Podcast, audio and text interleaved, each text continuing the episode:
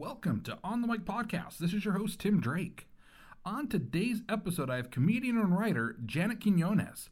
I was really excited to have Janet come on the show. Uh, we had originally crossed paths at Meltdown, uh, another one of the Meltdown family. Uh, Janet was not uh, not anybody that worked at Meltdown. Her and her husband would regularly come to shows and kind of cross paths that way. We've never actually sat down and talked. I didn't know uh, a ton about her, uh, but she runs a really popular comedy show out here called Drunkalog, and I wanted to be able to kind of talk to her about where she came from, how she got involved with that, and you know just some of her writing and comedy background. Uh, Janet also currently works at NBC, um, so learning a little bit about that and how she got here. Uh, she she only moved out here about four years ago from Texas and has just been you know grinding it out and making things happen. And it was really cool to hear her story. At one point, you'll you'll hear me just kind of laugh. I don't mean to cut her off, but our stories are very very identical down to even the uh, the frequency numbers uh, for a radio station that we both worked at in totally separate states. Uh, they're almost identical numbers.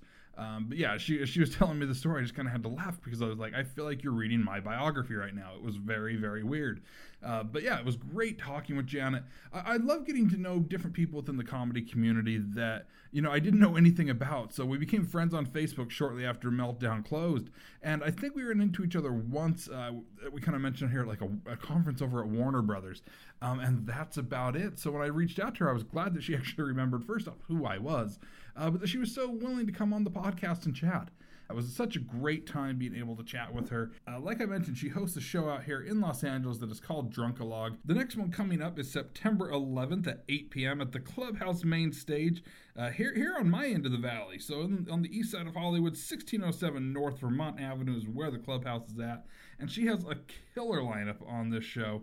Uh, starts off Travis Clyburn, Pat Johnson, Daniel Perez, Steph Tolev, Valerie Tossi, and one of my personal favorites, Beth Stelling, is on the show. That is going to be a killer show, and I don't know if I mentioned it's free. So you're going to want to get out to that. I mean, a free show in Los Angeles. What better thing can you ask for? Get out there and check out Drunkalog September 11th at the Clubhouse. And you'll hear Janet also talk about how she ended up coming up with the idea of Drunkalog and and everything that that involves. Uh, I was really embarrassed because I didn't realize that they were doing the show at the Clubhouse. That's literally just like three blocks away from me. All this time I've thought it was over at the Ruby, and they could have been going, and, and I just I was stupid and didn't. So now that I know that it's just right outside my door, basically, I will definitely be there. So come join me September 11th over at the clubhouse at 8 p.m. Uh, for this this coming month's Drunkalog. Tom sent over some of their new Star Wars collaboration shoes. Uh, you can head over to my Instagram at timdrake42 and check out those shoes. Uh, they're, they're awesome. I absolutely love them. Uh, I've got a couple pairs of them here. I'm definitely going to be buying some more. Going to grab my wife a pair as well. If you go to toms.com, you can select which charity you would like a portion of your purchase to go towards. There are so many great things on there homelessness, mental illness, equality it's a lot of great things. Tom's has always been about giving back, and you know it makes me excited. You know that they're that they're continuing to do great things, and thank you to them for sending over this pair of Tom's shoes uh, with their Star Wars collaboration. It's the perfect thing. I'm finally getting over to check out Galaxy's Edge in another in another month here, and it's going to be the perfect pair of shoes to wear down there and uh, and, and and celebrate everything Star Wars. So I'm really excited about that. And thank you to Tom's for sending those over. Make sure to get out there and pick yourself up a pair. Coming up next week, we will be at Long Beach Comic Con, August 31st through September 1st. I'm very excited to be back there. Uh, the Long Beach Convention Center is just a good time. It's right there on the water.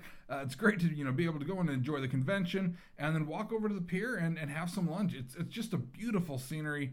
And you know, last year was our first time there at Long Beach Comic Con. I'm thrilled that they allowed us to come back and it was just such a good time. I'm very excited to be going back down to Long Beach. I don't make it down there very often, so any excuse to head back, especially when it's Comic Con related, I am I'm game for. So we'll also be filming a little bit of this upcoming 31 Days of Horror while we're there. Uh, so make sure you watch out for that starting October 1st. I'm very excited to get down there and shoot a few of those uh, because we wanted to do them last year, but it's just kind of a drive for us. So since we're going to be down there, may as well knock out two things at once. And yeah, I'm very excited to be back at Long Beach Comic Con August 31st through September 1st. Tickets are still available at longbeachcomiccon.com. Get over there, check those out. Pick up, pick yourself up a pair, get the family a pair. Just get over to Long Beach Comic Con. Again, thank you to Janet Quinones for taking the time to come and join me on the podcast. It was such a great time talking with her. Make sure you follow her and Drunkalog on all the links available on the website. Until then, we will see you possibly at Long Beach Comic Con. Otherwise, we'll see you next week. Enjoy the episode.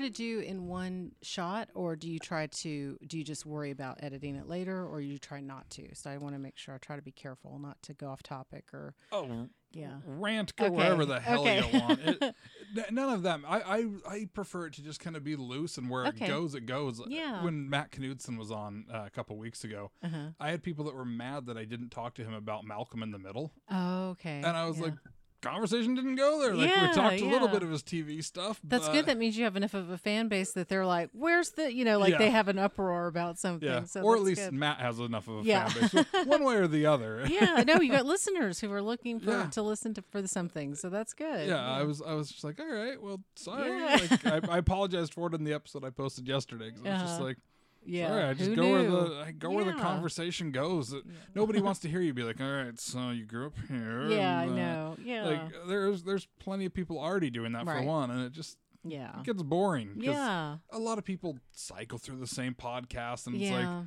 there's so many I've listened when they when they go from like ID10T to WTF to Dax Uh-huh. Shepard to uh, you know like Pete Holmes. It's like sometimes Yeah. they'll get asked a, a question and they say the same thing almost verbatim, yeah and it's just like I don't. Yeah, it's good to have a format, I guess, but also to be just kind of loose and Yeah. uh, ready to do anything. So, Yeah. yeah, especially when I I mean so many people that I have on uh, have an improv background like Mm-hmm. Yourself, and yeah, and so it's like no, it's just yeah. go where just it goes. go where it goes. yeah, that's good. Then you're lis- then as a listener, you don't know what to expect, and it's like that's part of the fun. So Yeah, if any listener has expectations of the show, they're listening to the wrong Yeah. show. So, but I'm, I'm glad that you were able to, to make it Yeah, down me here. too. I I think we have only crossed paths. Correct me if I'm wrong, but Uh-huh. just through Meltdown through meltdown. before it had closed. Yeah, you were um, interning there right towards the Yeah. end. Do you remember when um, the last meltdown show was It was March 30th. of 2017? Yes, 20, 2018. Oh, 2018. Oh Yeah. my gosh. So we weren't we were going a lot longer than I thought. Um, okay, but that is where we crossed paths. That Yeah. was the first time you were, and I was a regular going to that show. So my yeah, and I was go, I was like- there yeah nightly pretty much. yeah, I know. I remember seeing you. So, but that's how we crossed paths. And then after that, I think I might have spotted you out like at a conference or something like that once. But other than oh yeah, I, that, th- it's I been- think it was yeah. like the Warner Brothers, uh, the AT and T thing that Warner Brothers does. yeah, and then other than that, just you know, kind of probably we're connected on Facebook, so we see each other's stuff all the time. Yeah, I see. It, it's funny because there was just such a community at Meltdown that, Mm-hmm. I and I, I know. so many listeners are probably like, yeah, yeah, yeah, we get it, Meltdown, Meltdown, Meltdown. But it it was I such a miss it. unique community, and it when I moved to Los Angeles, that was like, okay, I know I have Meltdown Right. because I had been building that when I was coming back and forth from Right. Utah, and so I was like, all right, there's my home. Yeah, it was like a home base, Yeah. right? I mean, for for us when we moved here from Texas in 2016, it was May of 2016. That was immediately the place that we went to every Wednesday without fail, and it was just it was like home. And then we Mm-hmm. uh, so many friendships were spawned from that, from standing in line Right. for, for the show to start. Or you know, just meeting people after the show, and then you'd see them at other shows, and it was like a little comedy community.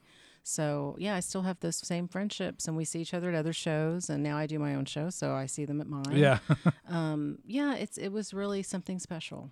So we were very sad when it ended. Yeah, I, I don't get to see as many of them as I would like because I just, ever since it closed, I just kind of had to f- start really focusing on other things. I was like, all right, well that's Yeah, that's closed, and now I just have to focus on yeah, on writing and some of the other the other aspects. And it's like I've gone to shows at Dynasty Typewriter and yeah, run into some of the friends that I that I worked with there. yeah. And, uh, Max Kerwin and I went and hung out over there one night just to hang out with some of the former Meltdown family. But Max is at the Ruby still, or yeah, Max is over at the Ruby, yeah. and then he's been doing a ton of stand up lately. Oh yeah, I didn't know that. I need to catch him somewhere out. He's such a nice guy. Yeah, I love Max. Yeah, and he, um, I remember he was. I don't. Well, I don't know if he's still doing this, but he was working the box office. Um, I was on a sketch team at the Ruby for almost a year, I think. Mm. Yeah. And then we it it ended, and then that the rest of the team merged with another newer team.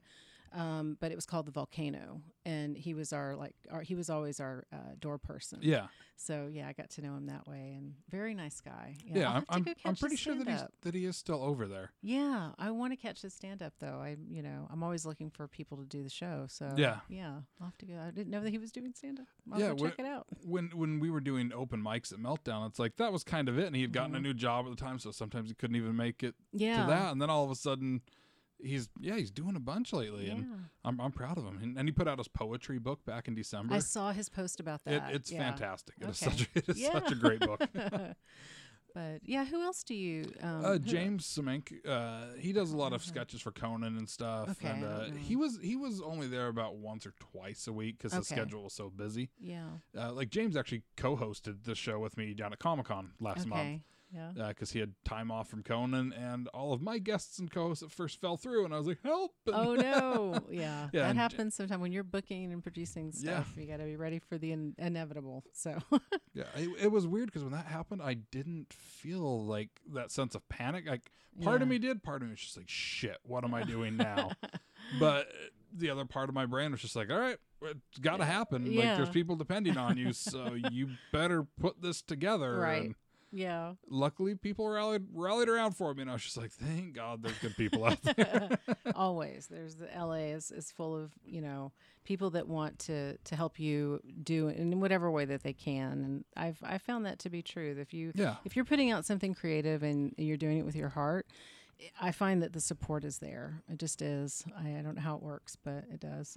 yeah. The the entire comedy community here is, no matter Mm-hmm. how big and how small Yeah. people are, and I mean, people put you know some of these like comedy icons up on certain pedestals, and Yeah. it's like, no, they're they're they so much are just they want to be on the same level as everyone else and hang out with with everybody else, and I often wonder once, uh, like someone breaks out, whether it's they get a show or they, you know, do a movie or whatever it is, if they ever, I have to imagine they must miss that just kind of simple camaraderie that Yeah. happens uh, in when you're just doing show to show and or your own show. That it's like things change, you know, Yeah. and it's a, a whole different set of um, like probably pressures are put on you as as a performer to measure up to the last you know great thing that you did.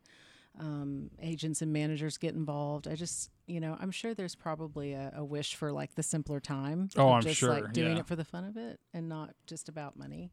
Yeah, So even though it's funny because it's like a trap because like that's the goal. Everybody that's out here that's doing that's hustling whichever way they are, whether it's writing or stand up or improv or sketch or whatever it may be, th- that's the goal is that you want to either be staffed on a show, you want to have a special, whatever the thing is and and then like ultimately once that happens, things do change. Yeah. So, yeah. Pe- people look at you different. And yeah. Yeah. yeah. Can can I talk to them still? Are they still the same?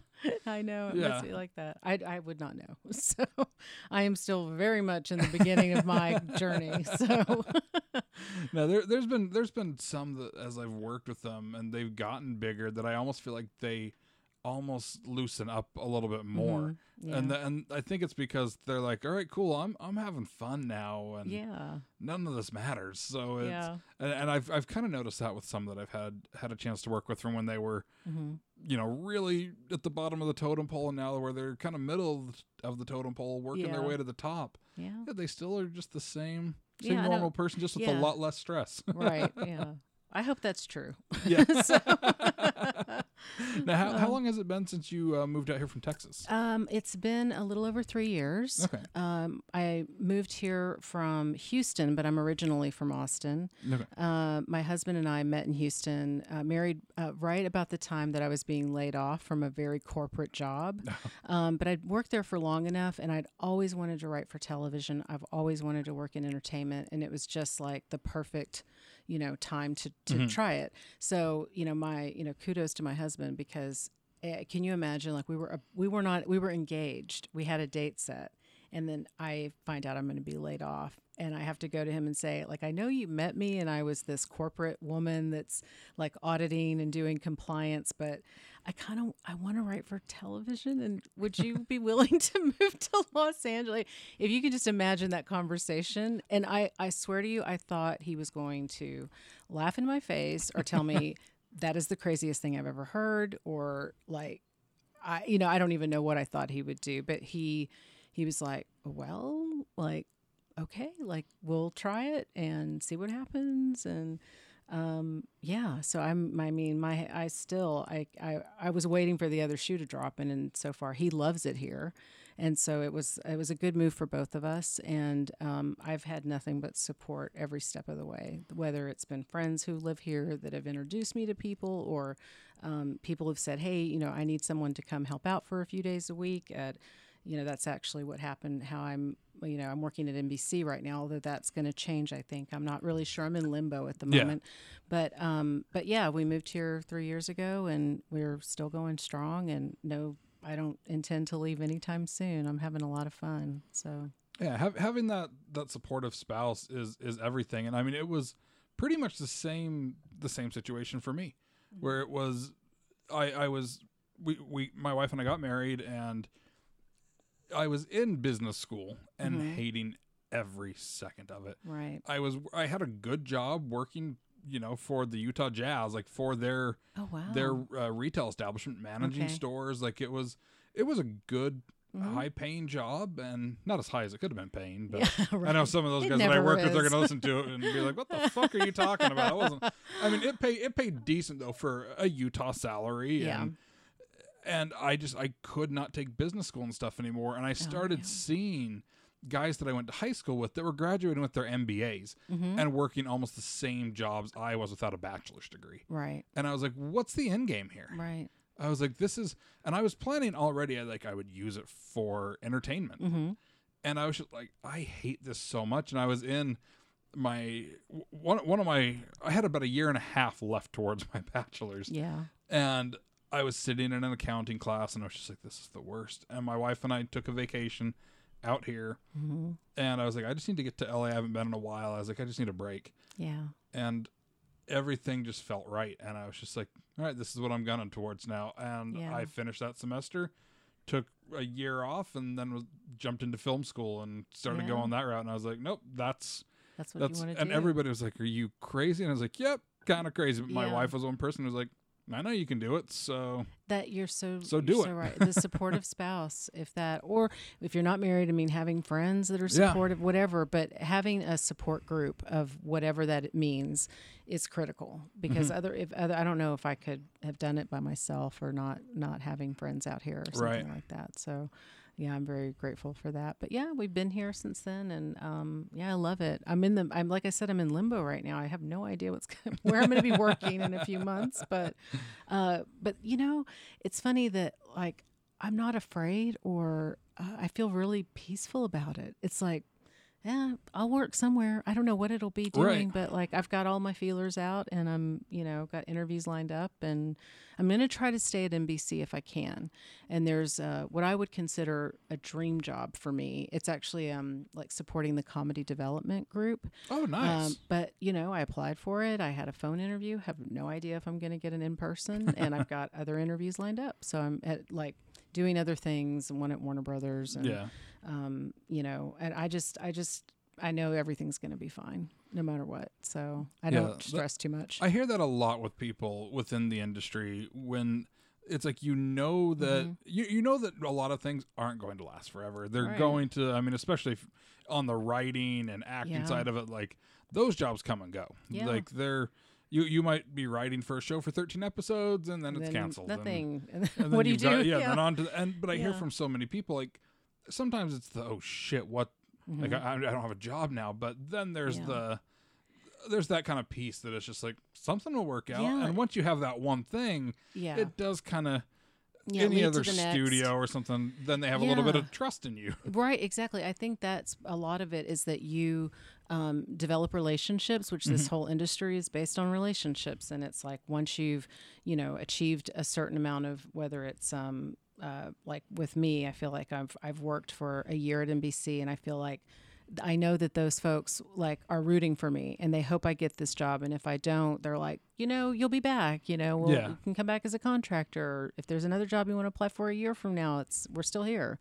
Uh, and I know that like just you work hard and you try to be a nice person and easy to get Yeah. along with. um, you know, a team player kind of stuff, and then you know people want you back. So Right. that's why I'm like, all right, I'm not going to worry about this. I just you know roll with it. Yeah. so It's yeah. it's all you can it's all you can do. You just you just can't stress with it and I mean we're lucky to get to do a lot of the things that we do and yeah. it's just like that's how I have to look at it. Like there were things that were kind of coming about even once meltdown closed and then Mhm. those all of a sudden slammed shut Yeah. faster than I could even really hop on board and Yeah. so then it was like all right um on to the next thing and just Yeah. kind of having to like stare forward and just be like all right like yeah, something's gonna give Yeah. and it's like I just kind of have to keep saying that. Like, all right, well, yeah. Well, because the to the truth is, thing. yeah, is the time is going to go by regardless. So it's like if you are going to embrace it and just be a person who can adapt to change, or you can be worried and in fear, and you know, either way, the time's going to go by. So it's Yeah. like, how do you want to be? How do you want to personally feel? Um, during that time, you know, change is, an, is just part of life. Yeah. So yeah. And if you're stressed about it too, I feel like it shows when you're whether you're Mhm. interviewing with a network Oh, executive or meeting with a showrunner or even going into casting, like hmm it shows that stress shows on your face. It shows in your line delivery. hmm It one of the first pilots I ever wrote. When I went back and read it after I had left working any type of retail job or anything, I was just like, I was angry. What- Like it was. because you just because it wasn't as good as you thought it was, or I- was it because I mean, it wasn't as good as I. Of I mean, everybody writes their first pilot. and They're like, I wrote wrote a diamond in the rough right here. I mean, it's definitely, it, it's definitely not good by any stretch of the imagination. yeah? But it, uh, there, there Well, why were you angry? What was the anger I part? just hated working in retail so much. I hated the Oh, way okay. customers acted and Yeah. so many of those things. And since the show was based in a retail environment, I was going to ask it. What was it? You know, was it It- based on your time working in Yeah. retail? So okay. And so there was so much angst behind it Mm, that I was just like, oh, this isn't even funny. It's just. yeah. It's just you it's being just angry. yeah, it's just me being. It, it, it was very cathartic, I guess, Yeah. but that was about it. yeah. So how do you? Um, can I ask? Have you written a lot of like specs or pilots or? I, I've written a handful of specs. Mm-hmm. So I uh, a web series that uh, myself and a couple friends did. Mm-hmm. Uh, we I've been rewriting that pilot to actually try to develop it into a regular show. Yeah. because the web series did all right. We took it offline and everything Mhm. because we're none of us are in that same spot anymore. So we were like, yeah. eh, like we've thought about the, the when the Katydids were on uh, for their second time. Mhm. Uh, they were like, you know, put up a sizzle reel just for like your proof of concept and Yeah, stuff. And so like yeah. we've been kind of pulling little clips that we're like, all right, this is Yeah. this is worthwhile to put back online. Yeah. But so Yeah. I've rewritten that, and then uh, a couple other uh, specs that I've been working Okay. on. Some some of already existing properties, Yeah. and then several originals. So Okay. Or is that your? Are you like me? Is that your goal to be staffed on a show, or is, is that what you would like to? yeah, Yeah. I, I I I've always kind of when I started, I thought you know, oh yeah, like screenwriting. Like I'm I'm gonna write movies, and hmm the way I just fell in love more and more and more with TV. hmm And I mean, the real big part was like, oh no, I want to do late night. Like yeah. I, want I want to write on Conan or something like that. And Yeah. then just the more and more I just continued to watch new shows and study different showrunners. It was just like, It just Oh, comes to you that yeah. you have some ideas and you develop those. And yeah, I've written a few pilots and um and uh, and then several specs, um, like a play, like a one act play, and lots of essays and stuff like that, and Yeah. storytelling pieces, and of course stand up material. But um, but yeah, I think as time has gone by, I started out writing just straight comedy, and Mhm. like that was what I was after. And uh, then I fell in love with sketch and was doing that for a little bit and on a team. Um, but then I, I really have fallen in love with the dramedy area. Yeah. like that's kind of where the sweet spot is for Mhm. me. I, I, I that's that's what I want to write. So, and I still want to write a feature. I've got a few ideas Yeah. floating around. So the yeah. feature I just finished a second draft of is a dramedy. Okay. Yeah. So it was one that had been bouncing around in my head forever. And yeah. I finally just had to sit down. And I, so I started getting up at four in the morning each day Wow. and writing for just an hour and a half Yeah. straight before I start going on with anything else in my day. And Man, you are dedicated. I don't think I've ever gotten up at 4 a.m. to write. so, yeah, my hat's off to you. thank you. It, uh, I don't I don't know that it's healthy to be doing it that way, but it, it made Yeah. it that I always felt like my brain was just so much fresher Yeah. in the morning and by the time I'm back home in the middle of the afternoon, I'm just exhausted and it's like I sit down and just Yeah. mush comes out. It- Right. yeah. You. I think everybody has like a productive time of day. Yeah. And if that's it for you, man, do it. You know. I'm, Yeah. My I find that uh, I just it's whenever I can get you know an hour here, an hour there. It used to be when I wasn't when I wasn't working full time, I you know could do like a block during the day, like a four hour block. But now it's whenever. It's so usually nights and weekends. Yeah, I, I still get in some at night. Usually, if I'm writing like a satire piece, yeah. that'll come in Mm-hmm. later at night. Usually because it's been bouncing around in my head Yeah. all day, and after Second City just beating that into me, Mm-hmm. I've kind of got. I can sit down and just write those now, where it's just like, all right, this is where I know it's structuring, Yeah. and like I I did a class as well with uh, Scott Dikkers from The Onion, and Mm-hmm. after several weeks with Scott, he he also helps make sure that it's broken into your brain the correct way to, to structure certain pieces Yeah. because he does not he does not fluff anything. Yeah. So I mean, he's very much just like that was nev- shit. So I've fix never it. I've never taken a class at Second City um, except for the when they have the open house. I did a couple of like seminar type things Mm-hmm. Okay, or whatever. yeah. But um, yeah, everything I did was at UCB or UCLA Extension for screenwriting. Oh, cool. Yeah, I did their program. It's funny. I didn't actually set out to complete their certificate program, but I kept taking classes, and eventually they emailed me and they're like, "Do you want to go to the graduation ceremony?" And I was like, "What are you talking about?" And they're like. You've taken like more than enough classes to satisfy the screenwriting. I mean, the creative or the television writing certificate. And I was like, well, yeah, I guess. Like, I'd like to have you know be part of the ceremony. Yeah. so, um, but What, I did exactly not plan. is that? Because I, I know I've seen it Yeah. pop up here and there. Yeah, I mean, well, I started out when I was still in Texas taking um, the first two classes online, which are it was like beginning the the outline for a spec sitcom, and then uh, the second class is where you actually write it. Which I was very disappointed to find out that was going to take me two classes. I was Oh, like, yeah. why aren't we writing anything? And we're just talking structure, and we're not doing anything. Right. But it's like, of course, with hindsight, it's like, yes, dummy, you need to like have, you know, it's like you. There's a process. It's not. Right. We don't just sit down and start type. Well, some people can do that. I can't. But um, but yeah, it's uh, th- that's the heart of the program is you know learning how to write either a spec or a pilot or well, I think really start with spec, right? Um, and I did that class online, and I'm just I'm so glad that I had a really good instructor who I trusted and who was very thorough with notes and who was encouraging. Um, because and I remember at the end of the second class, she was this is about the time I was getting laid off, and the question from students were like, "Do you need to live in that? Can you do you have to live in LA if you want to be a screenwriter?" And she was just no nonsense, and she said, "Yes." Yeah. if that's your dream, if that's your goal, and of course, tempered with if you can do anything else, do that. Right. But if you have your heart, if it's in your heart to do this thing, yes, you have to live in LA. Mm-hmm. And it, I, I heard that, and I was like, okay, I guess this is what Yeah. I want to do. Ti- Time to move. yeah, yeah. It- So it's it's it's so funny because like I, I remember in film school, of course, Mm-hmm. being told that like yeah, like you really want to take a go at this if it's what you're going to do, you have, have to to live in LA. here. And I there a book came across me that uh I was like, all right, I'm going to take a stab at this. I don't buy into it just from the title, right. and it was how to write a how to write a, a screenplay in 21 days. Oh, I think I've heard of that, but and I've I never was read just it. like, Yeah. I'm calling bullshit on this immediately.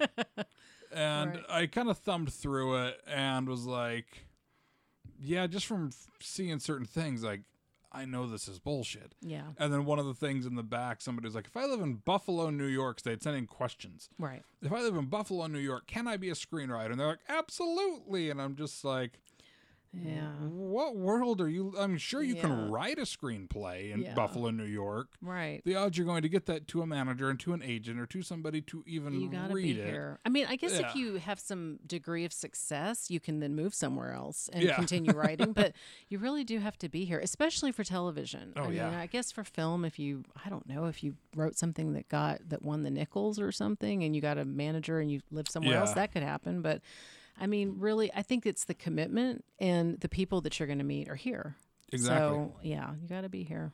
Yeah. Yeah, it's it's it's where the heart of the industry is. How can you say you want to work somewhere that Yeah. you're not willing to live? Right.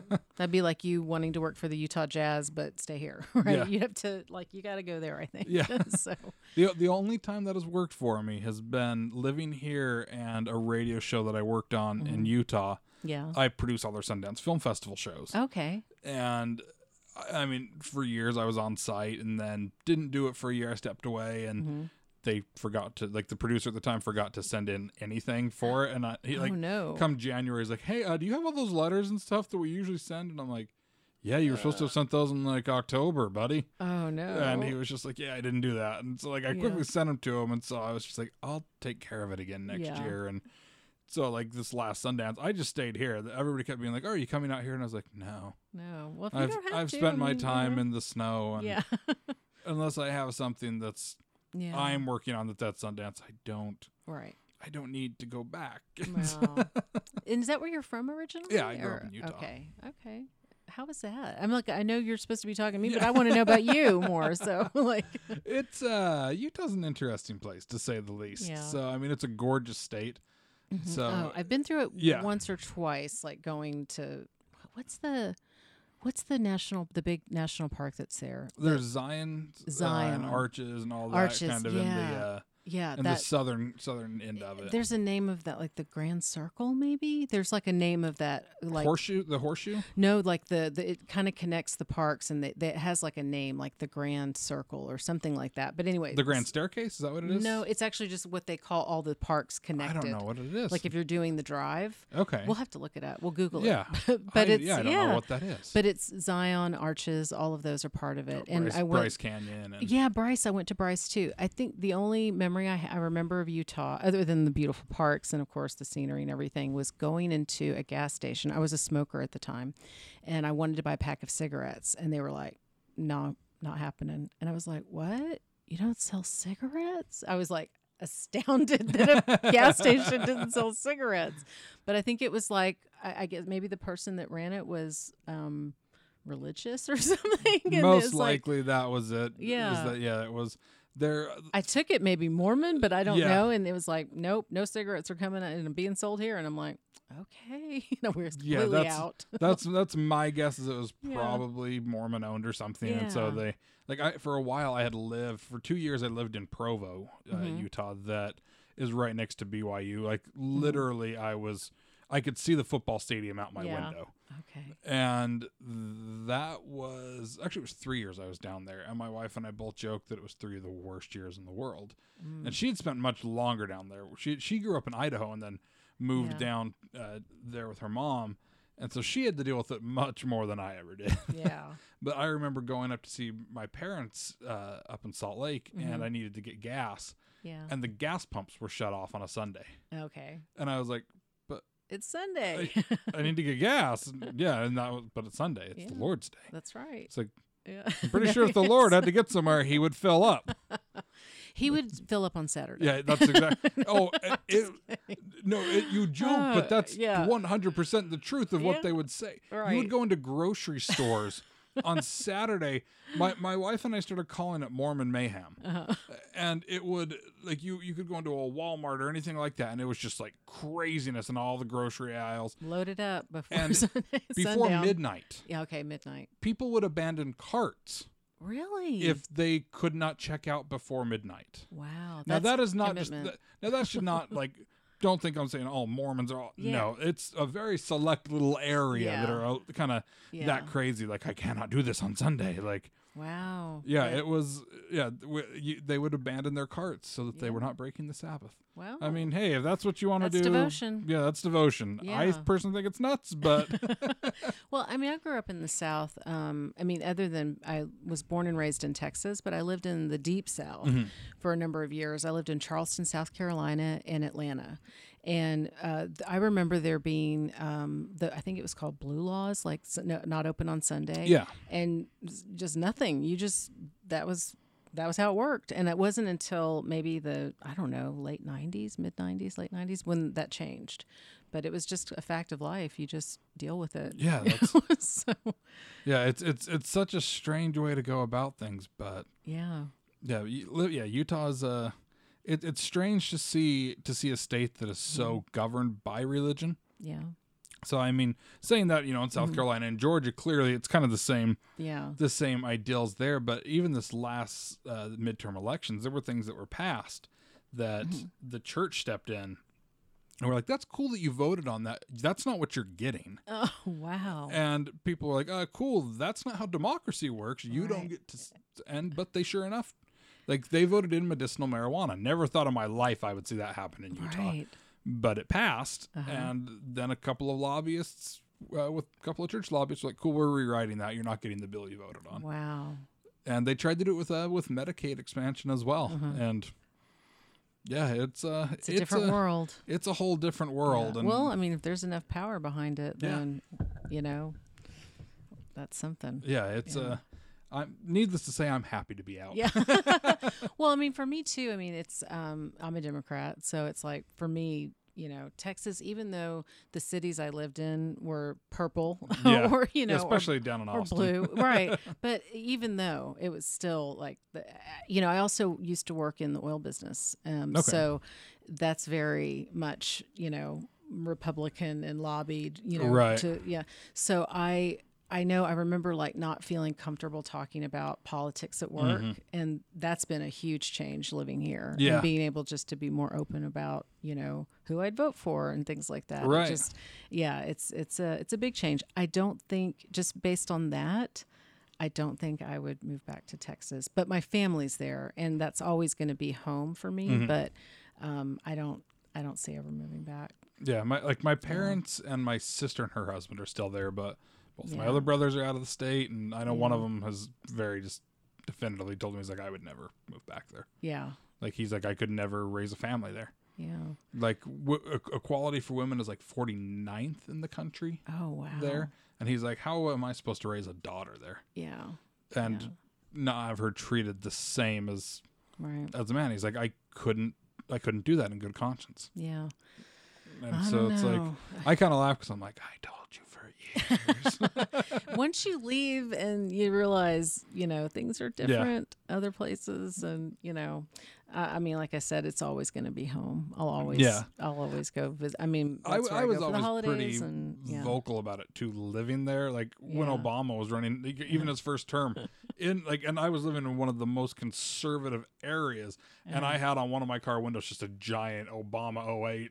yeah, and the looks I would get Yeah. driving down the street, and I was just like, I don't care. yeah. Like this is this is who I am. Deal with it. yeah yeah i know it's a whole different world Yeah. out here and and like i said i just don't i don't see of course there could be a case made for like people like you and me need to live there so that we can Right. change things but so well Yeah, and and for those that do, thank you. But Yeah. for my own sanity, no, thank you. yeah everybody thinks it's it's very but it is like i in, you know in houston and austin it's like it is not as republican as people think Right. so uh, but but still still too too red for me yeah, Salt Salt Lake City's. You know, it's it's that little teeny semi purple dot, but the rest of it is it's yeah, it's it's so dark red that uh, yeah, it's it's it's uncomfortable. yeah yeah So when- when you when you started,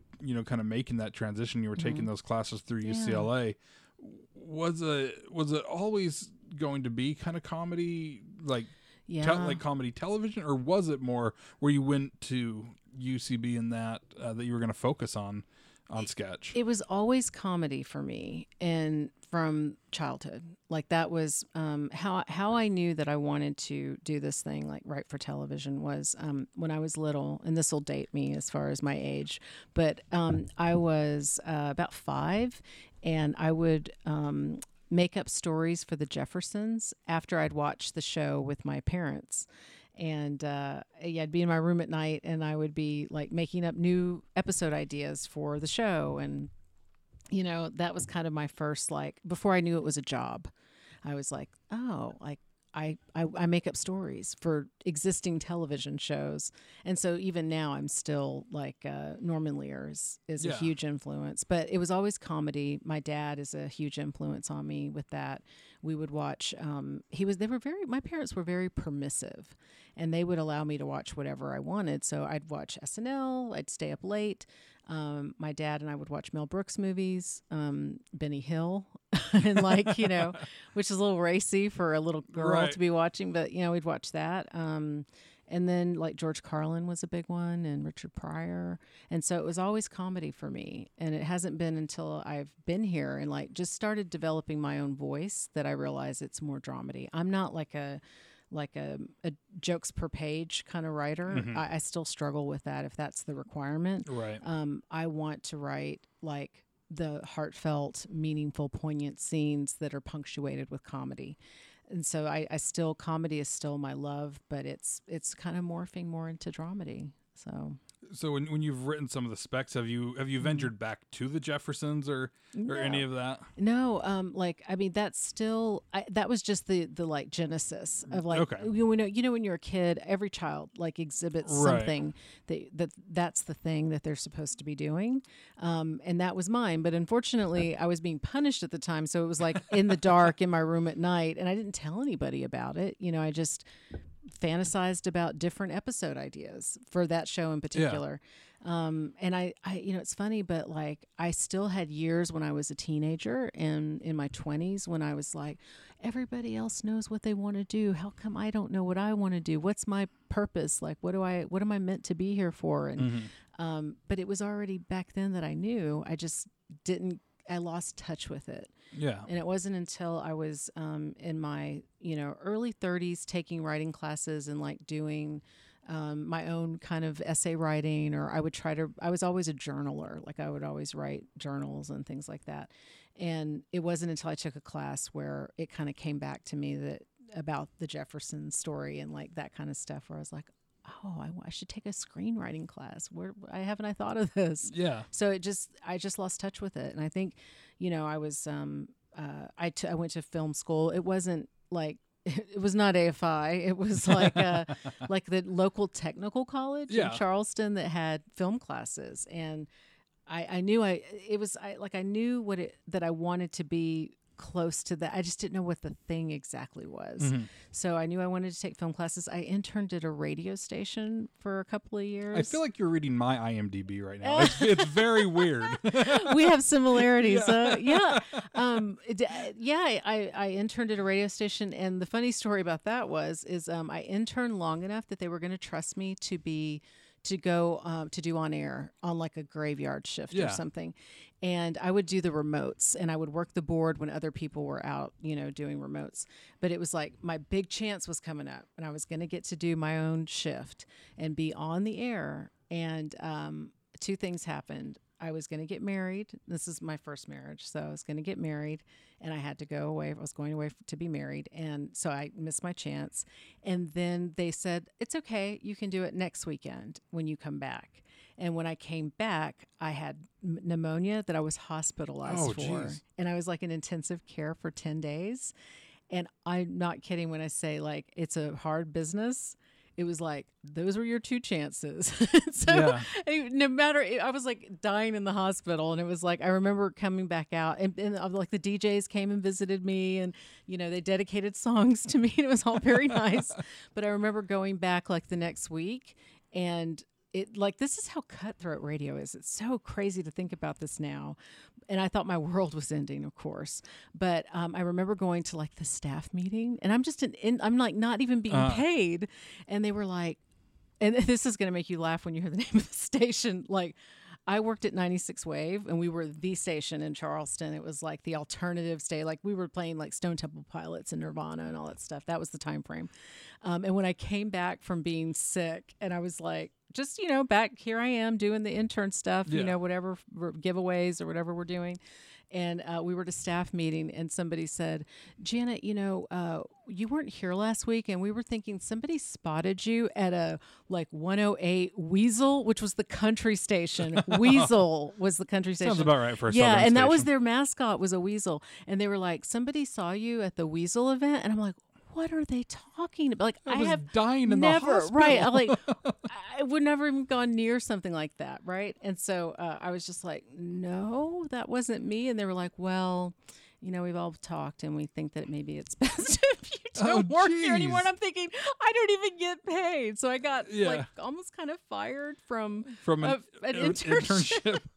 and it was like and it was all based on like somebody made it up i guess like maybe because i was out they One they of the other interns they couldn't like, believe "I've somebody would turn down the chance to go on air uh, you know Yeah. unless they were like moonlighting at a different radio station so And usually now. those at alt stations do moonlight at the country station. yeah of uh, course that's what yeah. they all do right? what what what was what was the station uh, ID numbers? I heard you say ninety six. 96 wave it was 96.1 Okay, uh, wavf was so the, station I was at was ninety six point three. oh wow So as you said ninety six, I was like, I mean, I, yeah, I'm seriously listening to you like Yeah. say like every, every little step of my progress too. I'm just like, this is. And as soon as you said ninety six, I was just like, this is this is some weird Twilight Zone thing. Um, did somebody accuse you of going to the country station no, I mean they actually would have would have probably just encouraged. I, I Yeah. actually did. They were having a contest uh, Mhm. the, at the top forty station to find a new night, yeah like the seven p.m. DJ, and I made it down to like the final people in that. Yeah. But when I did my final on air for it, I just realized so much. I was just like, I hate this, yeah and it wasn't that I hated radio. I did not like that format yeah so the show that I was uh, with, the like I've done their Sundance and all of that, it was a morning show that was a lot more talk. Like they play Mhm. one song in the entire four hours. Yeah. It's all talk. Wow. Yeah, that's a real. That's a morning show. Yeah, and it's I mean it's comedy, it's politics, and Yeah. they're one of the longest running in the country. Wow. And it was it was just it was very much me, and Mhm. like I still love those guys, and we're, we're all still friends and whatnot, Yeah. and several times at this other station and one of my friends went on to produce at that station Mhm. and they would always tell her you know we're, we're not x96 we're not radio from hell and because that was the show name was radio from hell and i always kept thinking you're so adamant of saying we're not this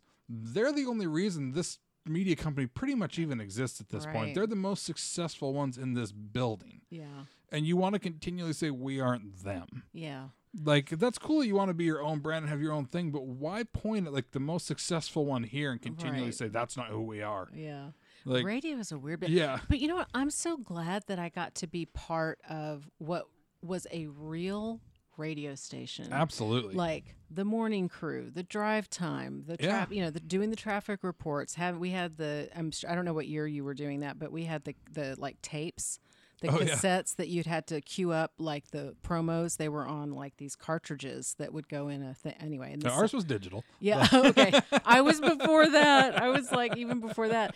And like but I'm so glad I had that experience because it was just like there was nothing like it. It was exciting. I, I looked forward to going to, you know, to work even though it was like we weren't it, they weren't in like the best the studios weren't in the best part of town when I first started. Mm. And I remember like you know, ringing the doorbell to be let in at like eleven o'clock at night. Right. like very nervous, like looking around. And then we moved um like to the west part of town and then that we were there. And it was like we were the sweethearts of of of that city. Even now I found uh like there's a fan kind of fan base of what that used to be because it was such a part of the community and like um, the the personalities Yeah. were it was such a like a WKRP in Cincinnati. Yeah, that's very much our radio from Yeah. was too. Yeah. Right. Um, so I'm really glad I got to be part of that. That what changed for us was uh, I think it was when Howard Stern was became Mm. so popular that they replaced, I believe, the morning guys with Howard Stern, and then Okay. that that changed. That began to change. Like people were cut laid So off. they were just and- buying syndicated Yeah. spots then and just yeah, dropping them and in. that's that's kind of the beginning of the end. I think of that whole concept of Yeah. like a working radio station that you know. I yeah. don't- A lot of people say radio's dead. I mean, it's still there's certain markets where you know things like that happen where yeah they bring in the syndicated show that Right. You know I'm sure Kevin and Bean here pumped into plenty of Yeah. of other of other areas during parts of the week and Yeah. you know it's yeah it's sad that it kills off those jobs but you know things Well, have evolved with yeah. it and well, now podcasts. I mean, Yeah. that's like that's that's the radio. I think for people today, that's the radio is like Exactly. they want to listen to podcasts, and so yeah, I think it's just it's evolved. yeah know? that's that's kind of how I looked at it too and I didn't get the other spot it was just like mm, I I realized I didn't want it yeah. I was also like, I have more Twitter followers than your entire show, so Yeah. like I can I can generate my own stuff at this point. Like, yeah. a little bit of arrogance there, Yeah. but it was also just like I'm also I have my own freedom. I don't have the FCC I have to worry about, right. and they were so worried this particular station because again it being in Utah. Uh, that they were like, you know, there's certain things that you can't say on air that were not like not a, like FCC's totally fine with it, Yeah. but like they're like, yeah, you couldn't say, you know, oh yeah, that was a bitch. Like you couldn't. And I was like, yeah. like we don't say bitch, and I'm like, what'd you do when Meredith Brooks had the hit song "Bitch" in the mid '90s? Oh, I remember that. yeah, it's like I can hear it in my head right now. yeah, That will be stuck for the rest of the day. but yeah, there was just it was just a little bit too tidied up for Mm-hmm. me, and I was just like, especially coming from a show like Radio from Hell, yeah. where it was just like you could have the freedom to think and to do Yeah. and to say and do what you what you needed to and that was that's like why there's such a highly respected show Yeah. is be, is because of that and hmm but yeah i it, it's it's a great world to kind of come from i think you learn a lot Oh yeah. especially like when it comes to producing any show and i'm sure as you've parlayed that Mhm. into into comedy shows even now because you learn so much It all uh, leads of- to one place. Yeah. I mean, you everything that you learn, and and definitely, I, I learned a lot, and I'm Yeah. so glad I got to do that. a, Yeah. a job I just applied for with a studio that I'm really crossing my fingers works out. They wanted all sorts of uh, like broadcast experience, Well, you have it. and I was just yeah. like, I've got six years of it, but I'm Yeah. hoping that it translates over to what they to what they want. I'm like, I literally created my own position at this place. yeah. Good luck. I hope you get it. Yeah, so I'm like, Yeah. fingers crossed, because it all goes back to radio, where it's just like I learned all this crap. Yeah. Yeah, like starting off as an intern, Yeah. making sure that they had their ad reads and and their Yeah. news and. It's a hard job. It is. I really love is. every single bit of it, and I would, in a heartbeat, do it again. Yeah. But It's so exciting. Yeah. Yeah. I, it was uh, like a once in a lifetime thing. I'm so glad I got that. Is I, I, I have that. I'll always have that as my you know background. yeah, so. I, I would encourage anybody listening that wants to like wants to find some way in, Mm-hmm. go fi- find the big hit station in your city hmm and see if they're accepting interns because especially those big That's what I did. stations.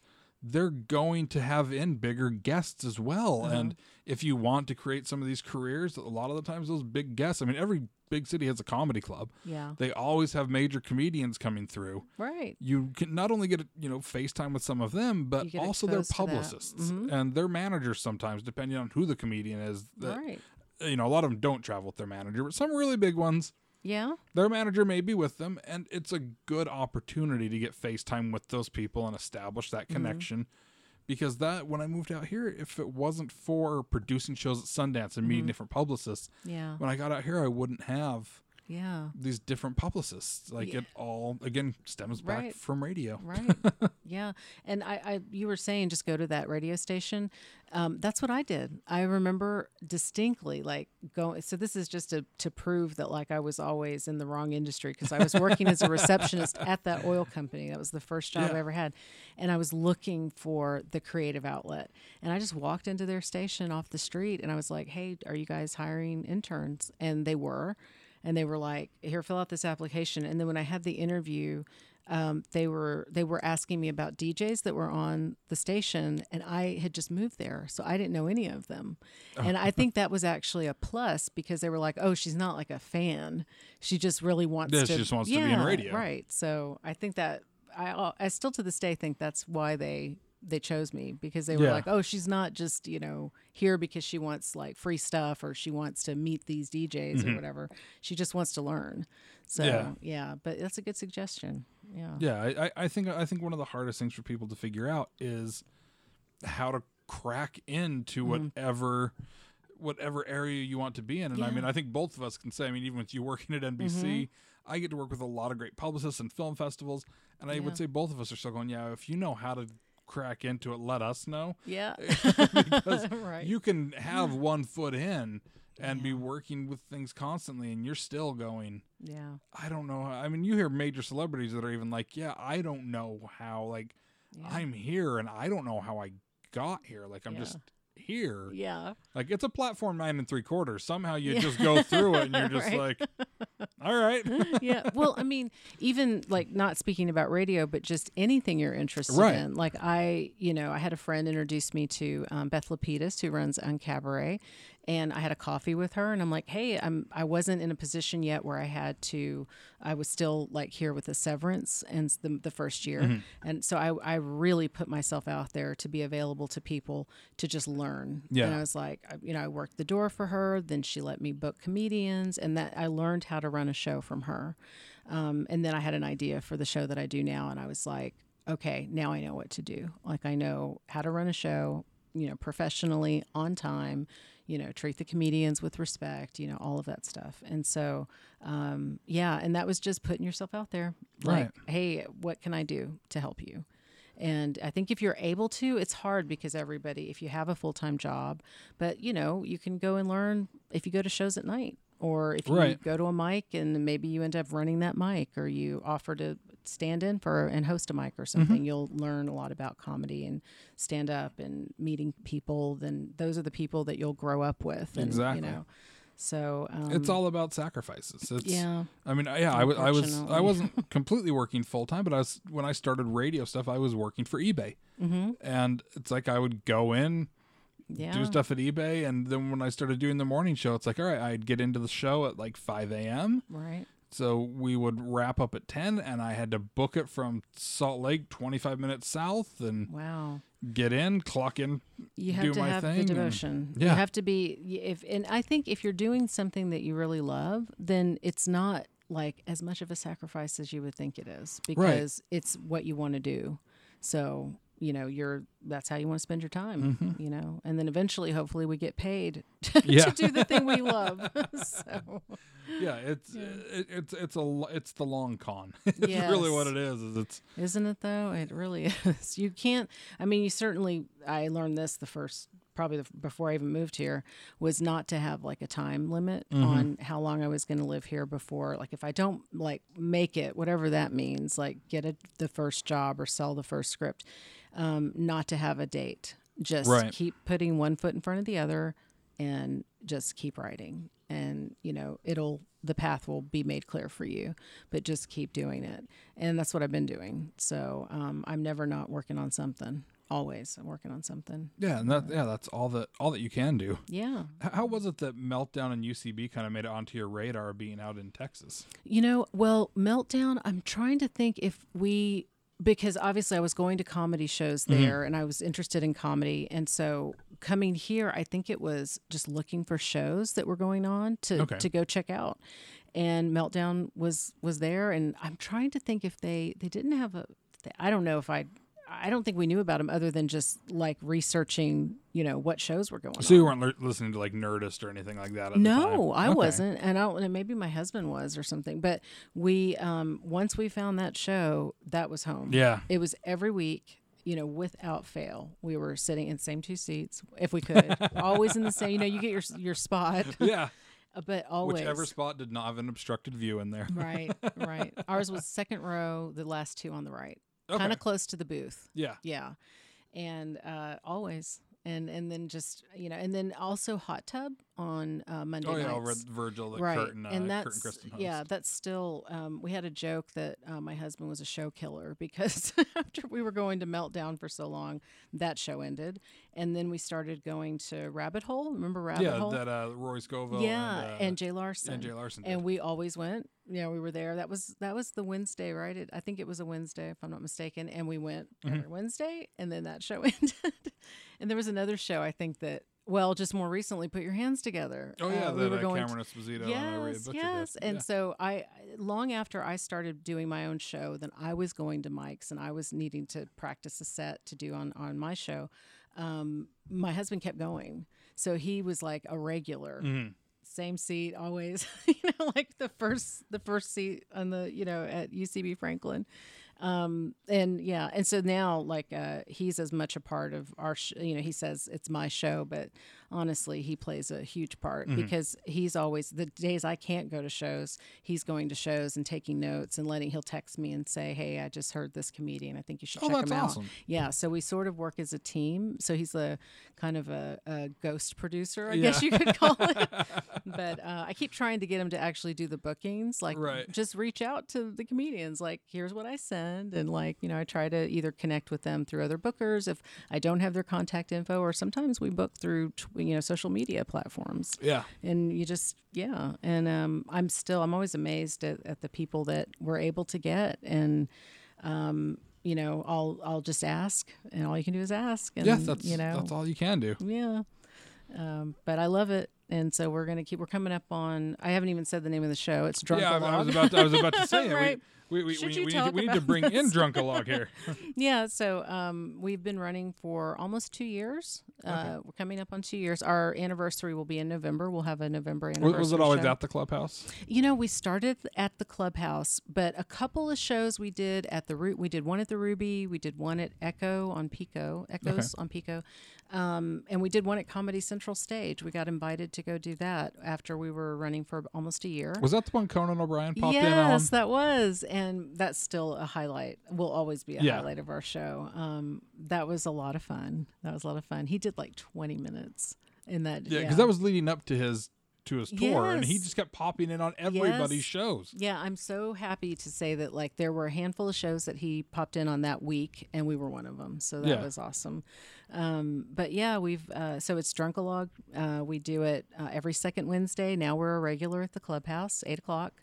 It's a free show, but of course we take donations to pay the rent. Right. and uh, yeah, sometimes we break even, and uh, we always have fun. It's always a good time, and yeah, we could always use the support. So yeah, Yeah, and you guys do have a great lineup every single time, and it's it may not be somebody that you have heard of Mm-hmm. right away, but then you'll be watching a show and you're just like, "There's that comedian," and Yeah. especially here in LA, I mean, whether it's Drunkalog or AssCat Yeah. or something, yeah, there's going to be that like the handful that you don't know, yeah, but they're definitely yeah. those that are building a good career don't get on these shows if they aren't. Right. And I, If- if I building something. My policy is I don't book anyone I haven't seen myself, or I haven't, uh, or isn't like a strong referral from another booker. And even then, I go and make sure I've seen their tape, or I, I Mm-hmm. Don't. And I always book the show I want to see. So that's why, like, really, Meltdown is the bar for that. Like, I Yeah. look at those shows in Hot Tub, and so those are the kinds of lineups that we look for. And, um, and I mean, every lineup, I'm proud of every lineup we we have. There's not a comedian that we've had that I wasn't proud that was on our show, and uh, that's our goal. So we just try to book the best possible show, and then we like hope that people come because sometimes it's like it's L.A., so you know how that works, Right. Especially, you know, I think it's actually a, as much as we want to do a free show, it's like it's a little bit of a detriment because with a free show, you would think you would be packed to the rafters Yeah. for the lineups that we Yeah, have. it's a free thing to do in LA. But what happens is, is people think, oh, okay, I'll go, and then the day of comes, and you know you're sitting on your couch, and you're like, well, do I really want to go out in traffic if you're not really close to Los mm-hmm. Feliz or the clubhouse?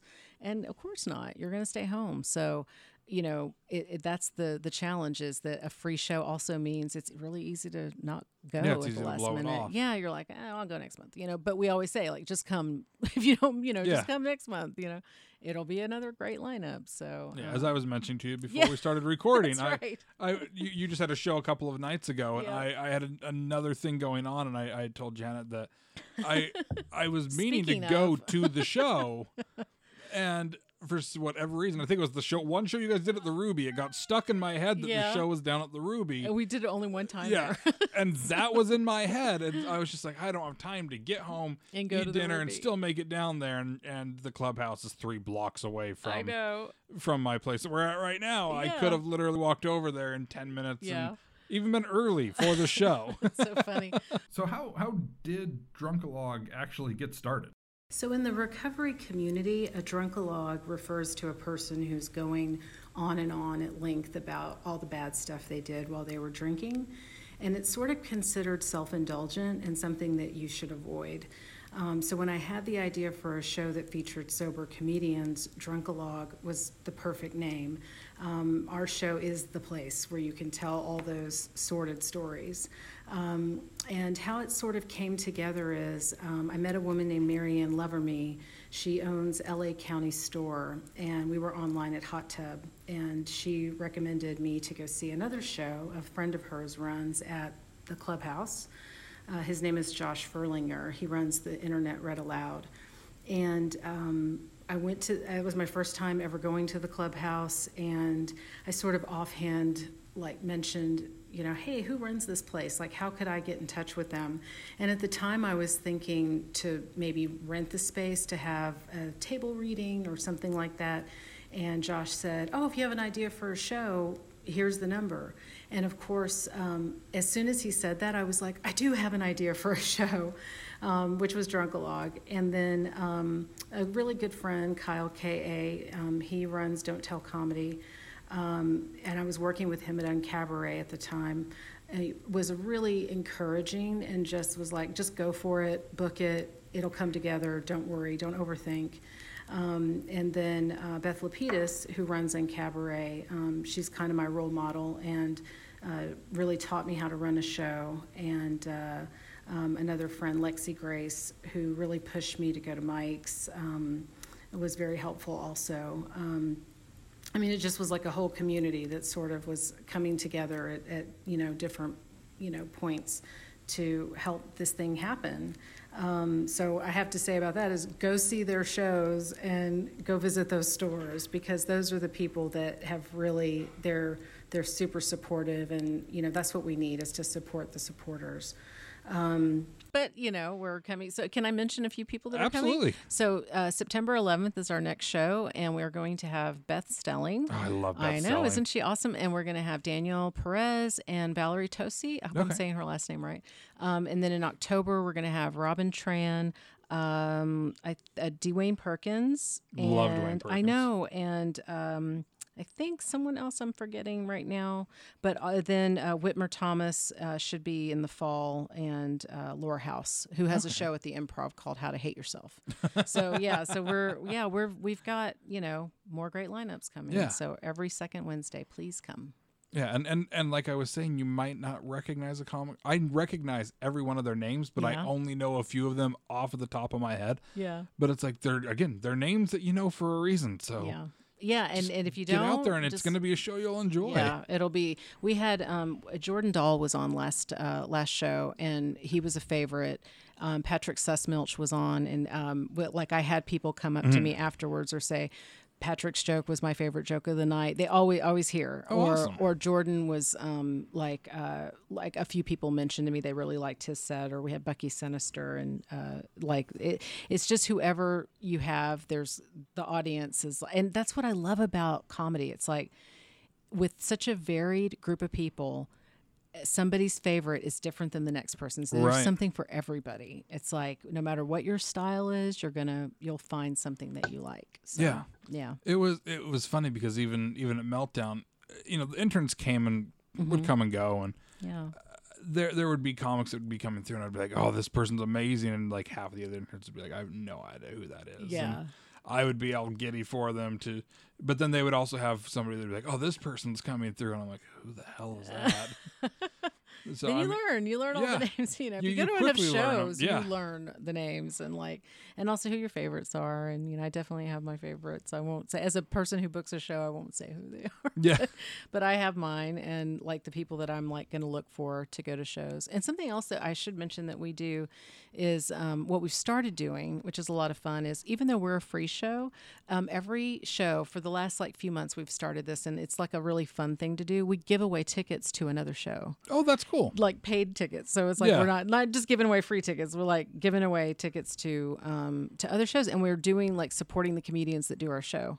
Oh, that's awesome. Yeah, so we're all- You're- you're- that's- it's a good way to pay it forward. Yeah, yeah. So that's a way to support them because Yeah. you know it's we're all doing this for love. Yeah. so we try to do our part. Yeah.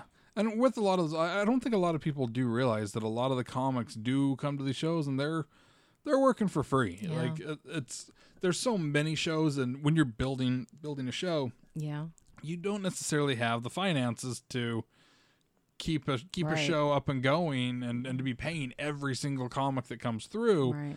And so yeah, a lot of comics and they'll, they'll come in, they'll do their set and they head off to the next Yeah, uh, to the next show that they're doing. And it was it was always fun when certain ones would hang around at Meltdown Yeah. to watch their friends. But I mean, plenty of them would come in, they'd quickly do their set and hop out because they were headed over to the comedy store, or over to the Laugh Factory, or yeah, or the Improv, just somewhere that you know they yeah they had three or four sets they were. yeah. You got They to get were that jumping stage on. time. You know, but yeah, that's- trying to get people to shows is definitely. Yeah. I, I've tried to put up two shows and both have failed. oh no! Well, how did they fail? I mean, Well, why do you say that? So the first one was before I had lived here. okay. and we were going to do the hundredth episode of the podcast at Okay. Meltdown. So it was booked and everything, and uh, we had Lady to Lady as our guests. and Okay, I it's like that, yeah. everybody loves you Barbara know Gray, Barbara Gray yeah. and Brandy and Yeah. and Tess, and we're like this, you know, we should be able to get a good lineup, right. but. It trying to and like looking at our numbers for LA, it was like, all right, this should be good. And it's like with the other comics I was bringing with me, Right. like this this should do and uh, Caitlin sends me a text like a couple days before and she's like we haven't sold anything and I was just like oh Oh. Yeah. all right I'm not going to be on the hook for this so Yeah. What? Why do you? What do you think the reason was? uh, um a lack of promoting since I wasn't here Mm. and it's like I did an interview with LA Weekly and everything Yeah. but and like I had friends that reached out that were just like hey I, I saw you're doing the the 100th episode and I'm like cool why didn't you buy tickets but the thing Yeah. like this day of uh we still recorded the episode and stuff at meltdown Yeah. just like in the tech room and stuff Mhm. people were showing up to buy tickets Oh. and we had already canceled Oh no. Yeah, and that is so part it was one of those here. things where it was just like They know about "Please it, they- buy yeah. tickets in advance because oh, I wish that from your lips yeah because it, to the comedy god's ears. You know how important it is to to do that in advance, so you can expect. You know, and even do you know we've had up to. 80 people, 80 ticket res- reservations. And for our space, Mm-hmm. that's really nice. And maybe half. It's like maybe. Right. It just, people reserve. I don't know what the deal is with that. Even reserving and then not showing up. You know, Yeah, of course, I think that's it's different that than they buying the they're ticket. worried that it's going to sell out, Oh, yeah. and They want to make sure they have. they want to make sure they have a seat. and then they don't come. Yeah, and then something comes up and they don't come. But yeah, Yeah. it's Anytime I get an RSVP for ten, like four, no, more than four tickets, I'm very suspicious. oh yeah, I'm like, oh, this is nobody. This is not somebody who's actually going to show up. You know, it's like the I'm thinking I want to hold a seat in case. Yeah. You know. yeah. So- It uh, it killed me a little when I saw people showing up at the door and then they had to be like, oh no, that show Oh, was canceled, and it was like, Yeah. and we would have actually had an audience. Okay, like, yeah. Oh, that's such a. but then bummer. this the second one. It was I was forewarned that it probably Mhm. would not do well. right. Uh, Was it, a was meltdown also? It was at Meltdown as well. Okay. uh, and it was a sketch show I was putting up. Okay. And uh, right away, Caitlin warned me uh, that sketch shows just did not do well there. Yeah. I'm trying to think. I don't remember Yeah. seeing many sketch and she shows she was just like, they don't do well, but she loved the idea, so she was like, let's move forward with it. hmm And I was like, I'm playing this one by ear Yeah. because I knew this, and it was. Uh, what we had called it was the best picture sketch show. Okay. And so, as the best pictures were announced for the Oscars, we were going to do a sketch show just in case you didn't get a chance to see all of them. and so it was like a three to four minute sketch for each one Mm-hmm. uh, that really had almost nothing to do with The with, actual with the movie. actual movie.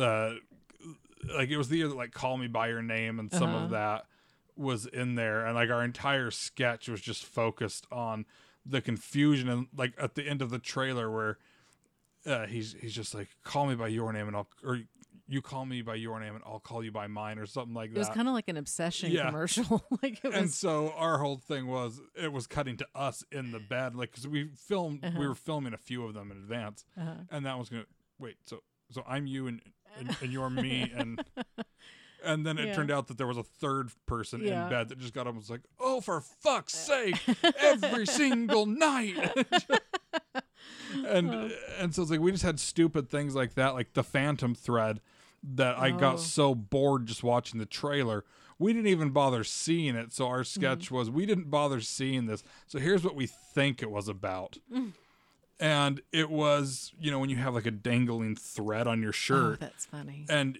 you f- or you feel like you have one but there's nothing there and it's known as a phantom thread Right. That's funny. and since it was Daniel Day Lewis, it was Abraham Lincoln coming in. And it was it was so insane. Some of them were just so dumb. Yeah. Uh, the darkest hour we called the darkest Dunkirk since it was just Uh-huh. Dunkirk but not Dunkirk. Right.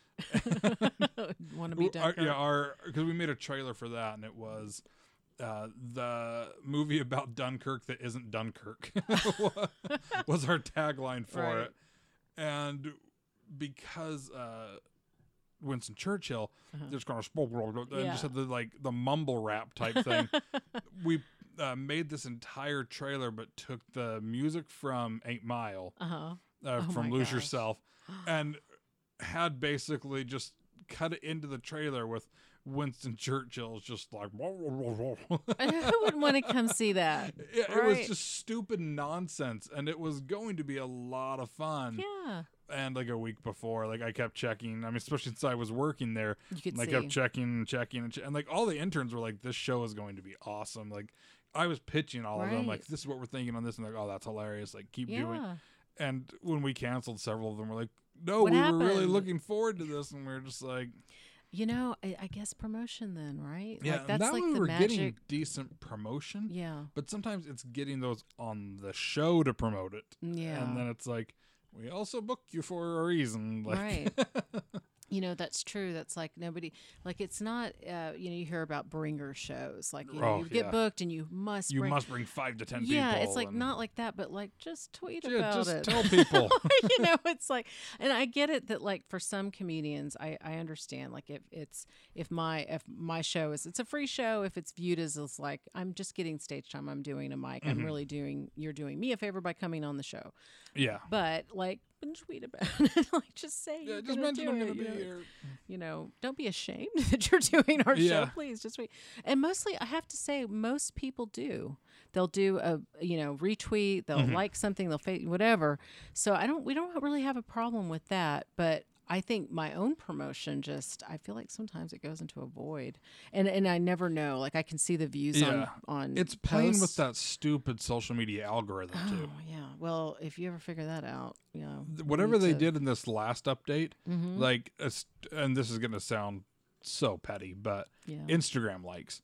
I went from getting, you know, a pretty good amount to like minuscule numbers now. with inst- with posting on Instagram. Uh-huh, with posting on Instagram because they changed the algorithm, and it was the same with with Facebook. I used to know what time, like if I was posting jokes or I was posting Right. an episode, I knew what intervals I needed to hit, oh. and all of a sudden those disappeared. I don't know even know that. I just so those post, changed. So even if I told you what they were, they don't matter. I just post like I just try to post yeah. like uh who's going to be on. I post later at night now, like Okay. nine, ten p.m. Yeah. It's It- weird. It's a mystery to me because Yeah. like I'll post some like I always do like a like a what do you call it like a slideshow. Mhm. Um, that always seems to have the most views because it's fun to like see the little thing go by with like how many people are on, and then our little poster or whatever. But um, but, uh, I mean I post in groups. I Yeah. you know Twitter, Facebook. I don't know. I, I it's always a mystery, and I you know honestly I just I just try for the you know to get the best house we can. right.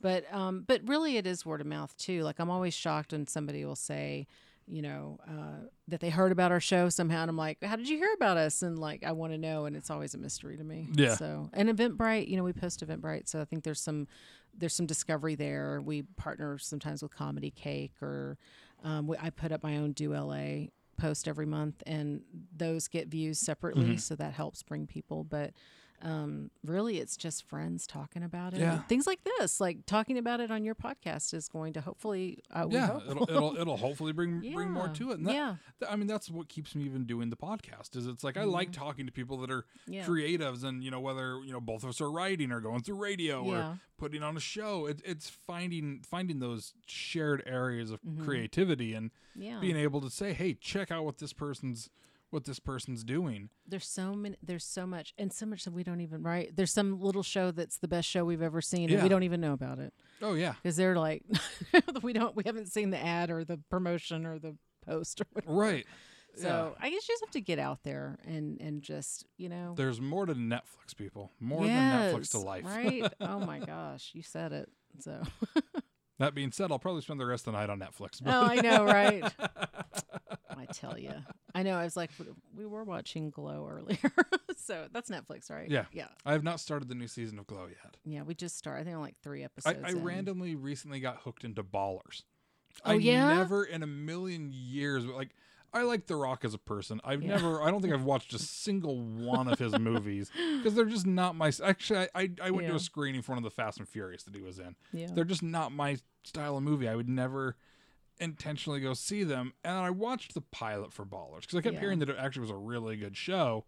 yeah. It's a pretty good show. It's I'll have to give it a chance. Yeah, I have haven't not- seen one episode. I have not minded it whatsoever. The story arcs are far. I just just like it's just some dumb show about football. I'm sure, Yeah. and it's like yeah, that's one of the elements of it. But Mm-hmm. no, there's a lot. Like the season I'm finishing up right now, uh, like there's a lot of political undertones that, Yeah. and, and some have to give some things that I'm like. I I'm interested to see where this goes. And What other shows are you watching right now? Or let's Um, like let's talk recommend after the- we the- said don't the- watch yeah. Netflix. We're like, The- the so what new, else is uh, on Netflix that you're into that I can add to my the queue? new Veronica Mars. So I'm I like haven't seen three episodes from finishing the, the new season of that, and that's been that's been fantastic. Really, I will have to give that a try. Um, what else have I? I'm trying to. Th- I can't think of any. Like it's, those have kind of been the main, Yeah. and then I randomly have had Futurama going in the background, but I just finished Oh, that's watching always all of something that. you Yeah, can that's put on, always. right? Always.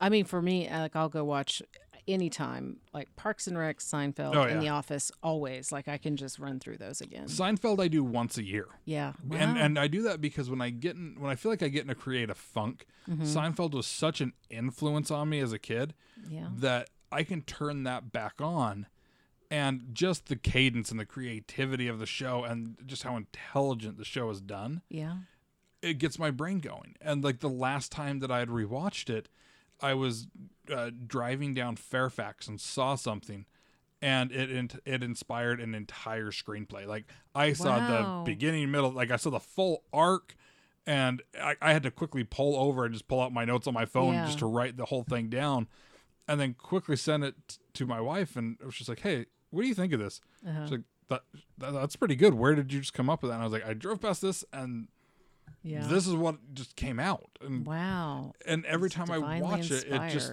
it gets my brain going it's the same with the simpsons Yeah, I So- think. Did you ever hear or read that um, that Seinfeld is like follows the Harold improv format?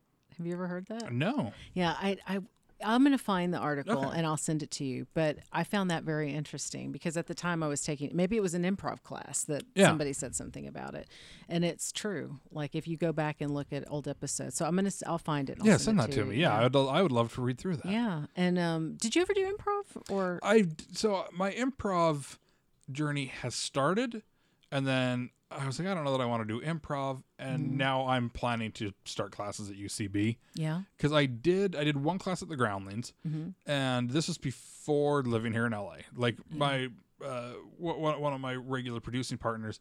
We both wanted an improv class, and there was one at Groundlings. It was a like a four hour class at night, and we drove down on a Tuesday uh, from Salt Lake. The class was on a Wednesday, and we had to drive back.